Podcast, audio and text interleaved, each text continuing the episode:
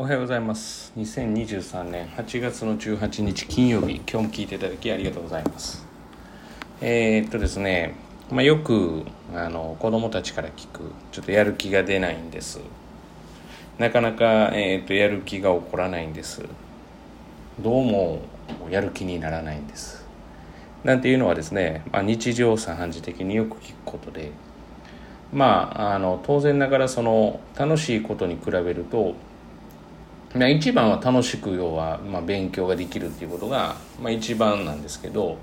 まあ、そうは言っても現実問題これなかなか難しいっちゃ難しいんですよね。それができてたらおそらく、えー、みんながみんな成績が上がってるっていう状況だと思うので、まあ、うちの塾に限らずですよね。って考えたらじゃあどうやったら要はその成績というよりもやる気が出るんだろうって結構こう考えたりとか、まあ、やる気が出ないんですなんていうことをよく言うんですけどそんなものですねやる気なんか出るわけないんですよ急に。もうよっぽど突発的な何か出来事が起きない限りやる気なんか出ないです。これはもう勉強に限らずですよね。まあ例えば、えー、ちょっと今日から筋トレしてダイエットしようかな。やる気が出ないんです。いや、そんなもんなんですよ。で、まあ、これを打破するためっていうのは、まあ、そもそもまずやる気は出ないものだっていうことをちゃんと分かっておくことが大前提で急にその、えー、何も動いてなくて出ることなんかなくて動き始めると出るんですよね、まあ、これは結構な人が体験をしていると思うんですけれどもだからまあ例えば普段だったら部屋の掃除なんかしないのに、まあ、昨日たまたま中3に来たもう8割方がそうだって言ってた、まあ、ことなんですけどテスト前になると部屋の掃除し始めるんですよね現実逃避のために。それを普段しないく,、せにってすごい言葉悪いですけど普段しないのにすごい率先してやるんですよね。結局これやり始めると、まあ、要はそのまま進んでいけるっていう、まあ、脳がそういう要は物質を発するわけですよねドーパミンを。だから勉強も同じで、まあ、無理からでも座って、まあ、やり始めることが結構大事ででそれをどういかに作るかっていうことを考えた方がいい。やる気が出ないんですって、まあ、めちゃくちゃ正直いい言葉ですよね。その言い訳としては。そしたら、まあ、周りの大人。例えば親御さんも含めて「あなんかやる気が出るようにしてあげないと」って言って「じゃあ部屋もこうしてこうして」って。例えばちょっと勉強できるような雰囲気作ってあげようって。作ってあげたとして、えー、勉強することないですよ。だってその止まった状態でやる気が出ないんですって言ったところでそれやる気出ないですよ。普通に考えてみてください。出ないですよね。その魔法の言葉ないですよ。でこれってでもやる時ってどうなのって言ったらやっぱりそういう環境を作ってやることなんですよね。だからまあそういう意味で例えば塾に行ってっていうことで授業を受けるっていうのはもう無理からでもそうしないといけないのでまあ、まあ、ある意味意味があるのかもしれないんですけど、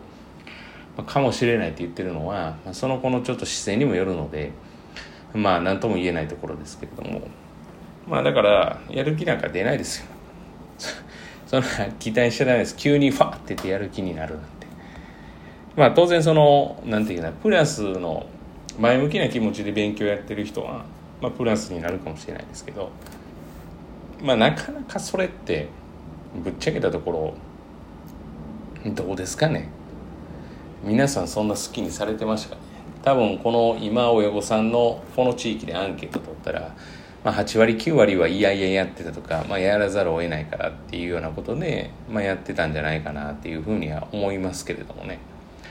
私も自分がそのよっしゃ張り切ってやる気やる気スイッチがあってなんていうふうにやってるなんていうのは全くないですよね。だからよっぽどの出来事ですよね。本当にそれがすごくて、まあ、ある塾がやる気スイッチって言っててあの CM やってましたけど本当にそれがあるんだったらもうその塾にみんな駆け込んでますんでなぜかって言ってやるんですから。やる気になるんでしょ？